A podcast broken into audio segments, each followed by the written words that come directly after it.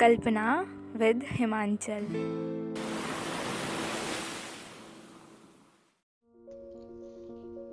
बहुत सारे लोग होंगे जिन्हें अपनी ज़िंदगी से शिकायत है।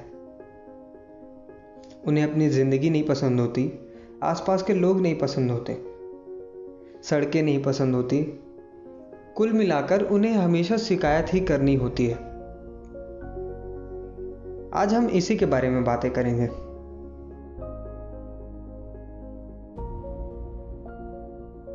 वैसे हम सबको ना शिकायत हमेशा होती है। कभी पापा से तो कभी मम्मी से। कभी दोस्त से तो कभी भाई से। हाँ हाँ गर्लफ्रेंड और बॉयफ्रेंड से भी होती है। जहाँ तक मेरा मानना है, हमें शिकायत खुद से होनी चाहिए। खुद के पीछे हटने से होनी चाहिए। और खुद को हारता हुआ देखने से होनी चाहिए। अब मेरे साथ अक्सर क्या होता है ना? मैं काम की शुरुआत हमेशा कर देता हूँ। लेकिन उसको ख़त्म करते करते या उसको ख़त्म करने से पहले मेरा मन ही ख़त्म हो जाता है। या ऐसा भी कह सकते हैं कि मैं जल्दी हार मान जाता हूँ। लेकिन कभी कभी ऐसा भी होता है, ये जो हमारे आसपास के लोग होते हैं, हमारे रिश्तेदार दोस्त यार अड़ोस पड़ोस के लोग, ये हमें मजबूर करते हैं। ये बताने के लिए कि तुझसे नहीं होगा। और हम इतने नादान होते हैं कि उनकी इस बेतुकी बातों पर भरोसा कर लेते हैं, जो कि हमें नहीं करना चाहिए।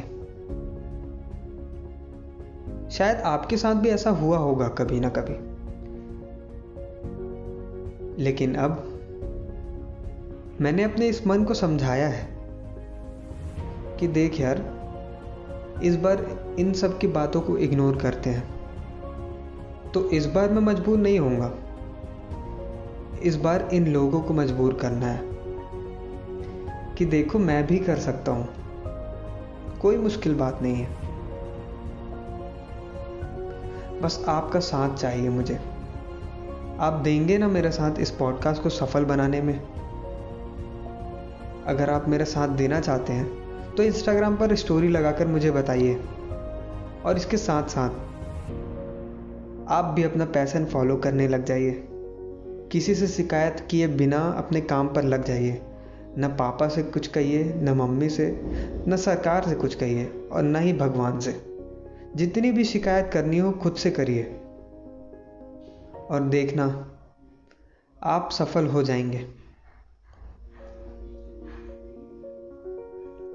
उम्मीद है आज का एपिसोड आपको अच्छा लगा हो। कुछ मोटिवेशन भी मिला होगा।